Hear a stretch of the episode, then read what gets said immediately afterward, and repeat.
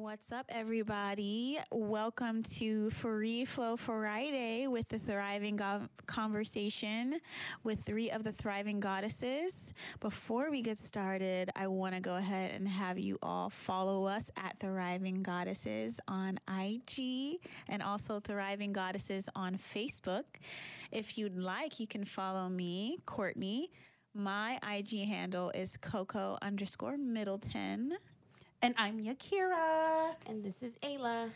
Oh, all right. So let's get into it. Um, the last few times that we've had a Free Flow Friday, I kind of had a conversation planned out. I'm very technical. Mm-hmm. I brought my notes. Today I'm closing my laptop. Oh. What we're going to do today is we're going to have a for real, for real Free Flow Friday, and we're going to talk about something that I've been implementing in my life more regularly, which is meditation. And I know that this is a conversation that we've probably had a couple of times in the past as the Thriving Goddesses, but during those times, I wasn't necessarily practicing prayer or meditation like I wanted to. And recently, it's made a huge change in my life. Um, I got the, or actually I should say that I've been continuously getting the hint to meditate and the recommendation to meditate from not only my peers, but also um, in clinic from some of the naturopathic physicians, and even um, been inspired by some patients to pick up meditation a little bit more. Um, and more so recently, I've been seeing a lot of medical or M D doctors, allopathic physicians uh, recommend meditation in their treatment plans. And I was actually very, very surprised to have um, my gastroenterologist, who I was seeing earlier in the year, recommend that I meditate for intestinal and gut health. And I always thought that meditation was something that naturopaths only included in treatment plans for patients. But now I'm seeing, you know, regular schmegular uh, allopathic physicians. I'm just kidding. You guys aren't regular schmegular. I think you're amazing. Um, I've been seeing a lot of um, allopathic physicians um, recommend meditation in their treatment plans. And I want to say that I meditated, and I was meditating years ago, actually before I moved to Arizona. And then when I started medical school and when I stopped doing Tai Chi, because that's something I also used to practice a lot, I stopped meditating and I started to um, feel like I needed it less and less. The more I did it, less and less. And I was in denial about how well I was doing. And I was in denial about um, being okay with not checking in with myself. And I honestly forgot how to meditate. So whenever someone would recommend it to me, I would just kind of like, not physically, but, you know, mentally roll my eyes and say, oh, you know, I don't really need that. Like I, my ego grew way larger than um, me recognizing what I needed spiritually. Right. And we all have different um, definitions for what meditation is. And um, to some people, it's like a prayer. And I'd like to think that a meditation, and I think Ayla has mentioned this before, it's like a check-in with oneself. It's a way to check in with where your mindset is. It's a way to check in with what you are needing, especially as a giver, especially as a medical professional. We don't often do this. We are so um dead set on helping others and uh, being of service that we often don't take the time to see what is it that we are needing mentally or physically, you know, physically. And what do I mean by this? Um, a lot of times what we need emotionally or mentally comes out in a different kind of language in the real world. For example, and this is the easiest example I can give because I know a lot of our listeners probably found us on Instagram. So let's use Instagram as an example. If you're in a relationship with someone, you might get into an argument with them because, okay, maybe your bae isn't posting pictures of you or something. You're like, bae, why aren't you sh- like showing pictures of us? And, you know, they'll give you a reason or an excuse. And but what what are you really asking for? You're not really asking to be posted. You're asking to feel secure in your relationship. So I think meditation kind of gets rid of that outer um, facade, and it digs a little bit deeper into the true meaning of what you need and what you're asking for. And that way you have a better idea of how to ask for it. Instead of asking, hey, bae, why aren't you posting pictures of us together? Or why are you blurring out my face? Or why are you posting an emoji over my, like, you know, I've seen things happen on Instagram. And, um, you know, you might, that person or you might not be able to really just verbalize and say, hi, bae, I really want to feel more secure here. Can we talk about this? And that might lead to a more broad and open conversation. And you're allowed to be more vulnerable, not with yourself, but with everyone around you, right? Um, I think meditation allows us, uh, for me, um, it allows me to be um, honest with myself. Um, as a check-in, I need to not only check in with my needs, but I need to check in with my boundaries too. Okay, I need this, but I also um, need to give something back to myself. Um, it's kind of like putting a hole into a glass jar. Um, I'm trying to fill up my jar, but there's a hole in the bottom, and a boundary will allow me to put a plug in that hole so that I can retain a little bit more of um, what I'm putting into the jar instead of just constantly letting it pour out onto others. And um, lately, meditation has also allowed me to get in touch with myself and um, realize my power, and not just kind of go through life on um, on autopilot.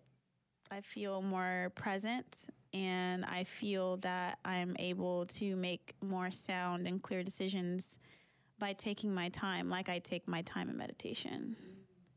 So yeah, I just wanted to say that and, um, you know, kind of listen to you ladies talk about your experiences as of late with meditation.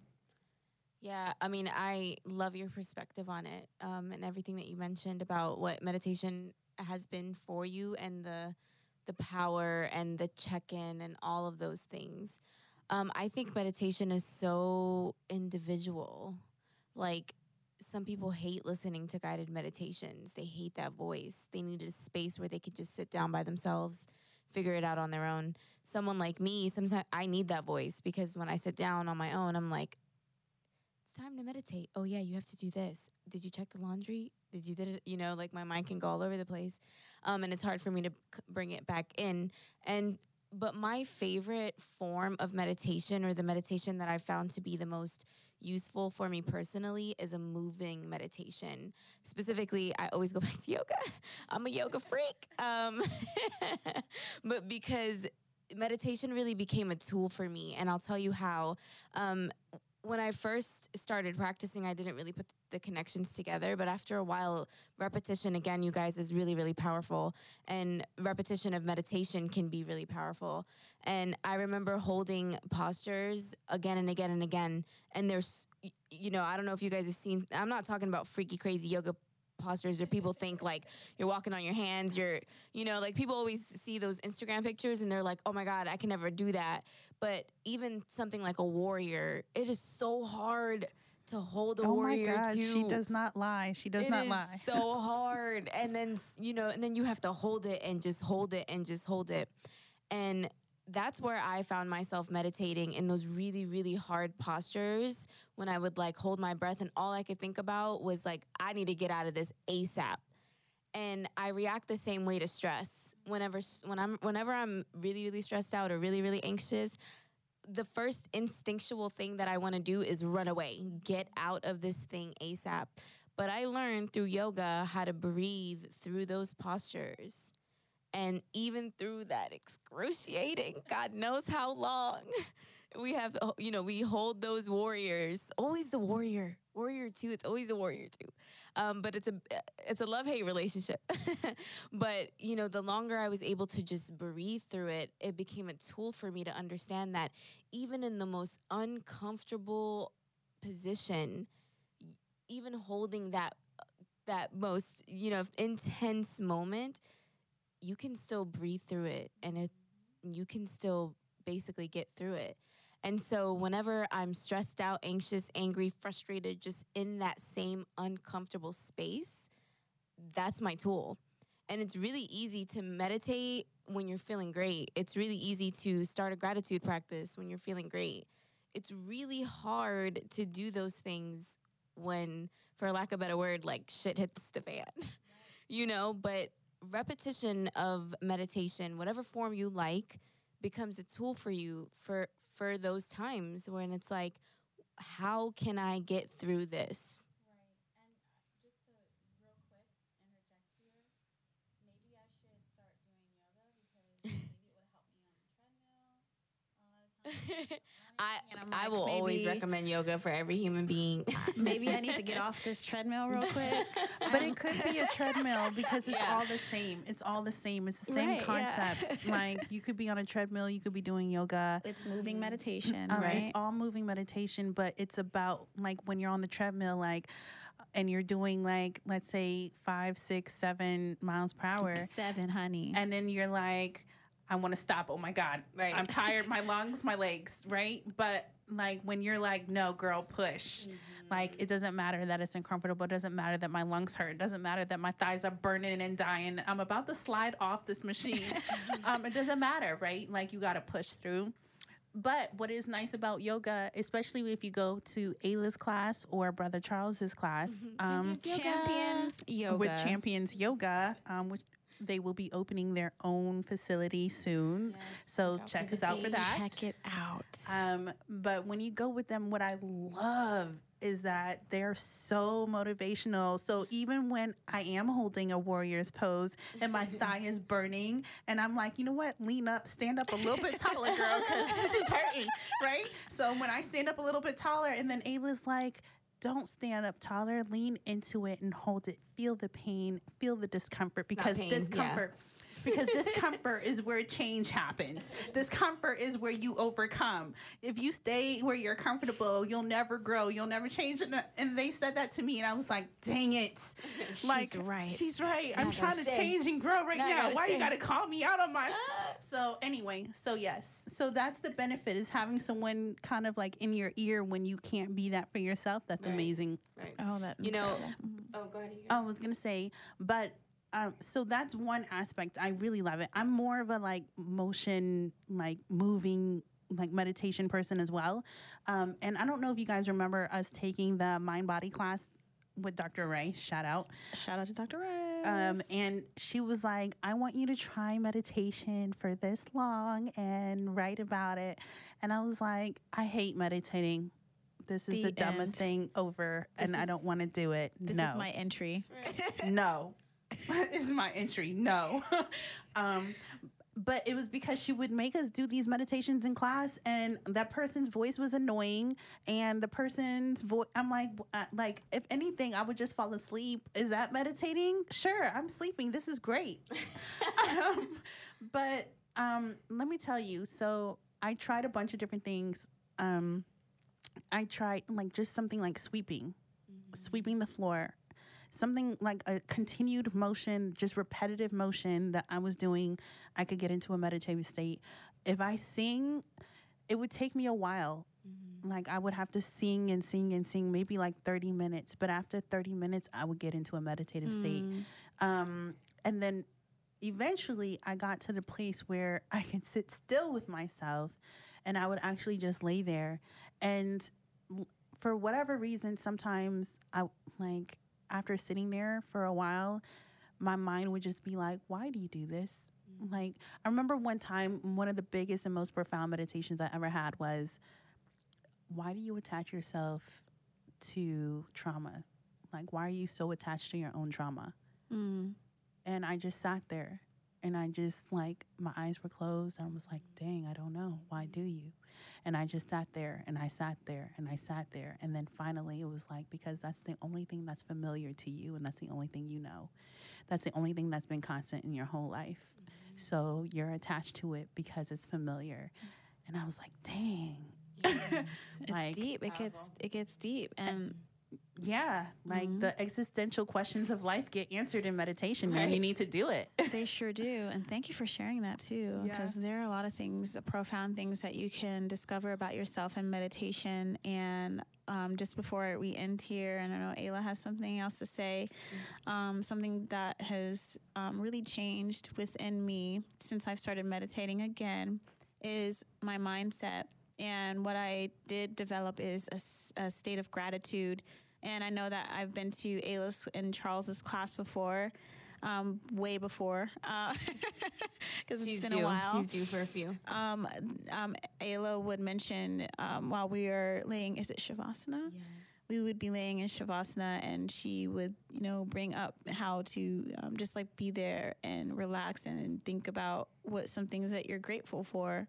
And so instead of thinking of what I lack, which our society is another is another cancer of our society, like we're constantly thinking of what we don't have. What can I get?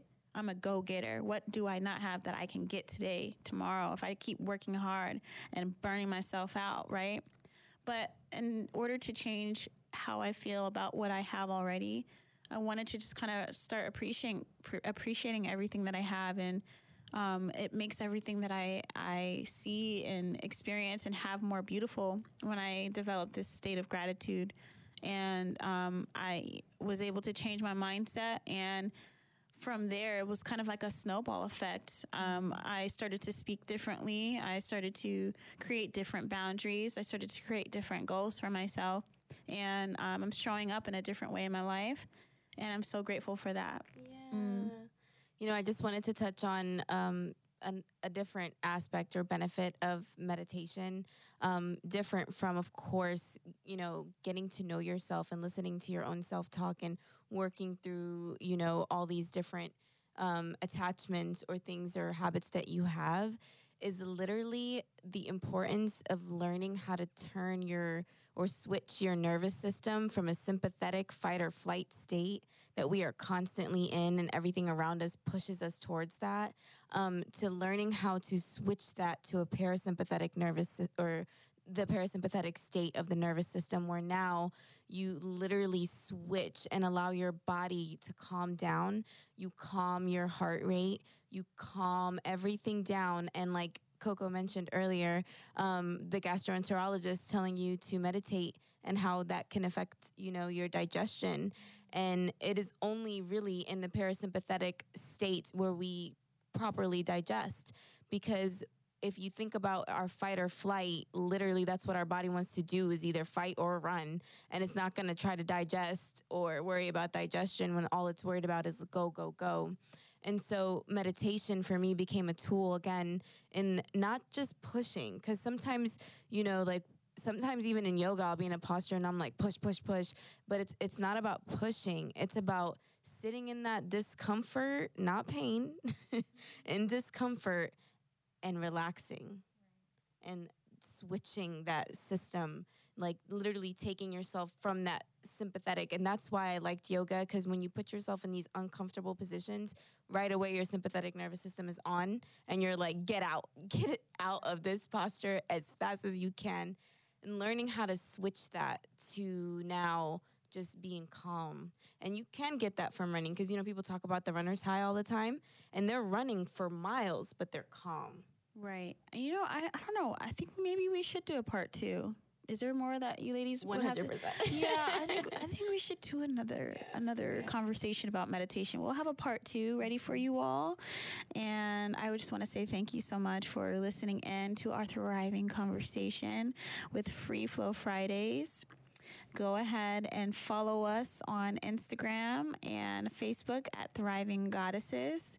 And make sure to tune in on Monday from Mind Body Monday. We will be available on more platforms soon. Remember, I'm Coco, and you can follow me on I G. My handle is Coco underscore Middleton. We'll talk to you soon. Thank you. Thank you guys so Bye. much. Bye. Bye.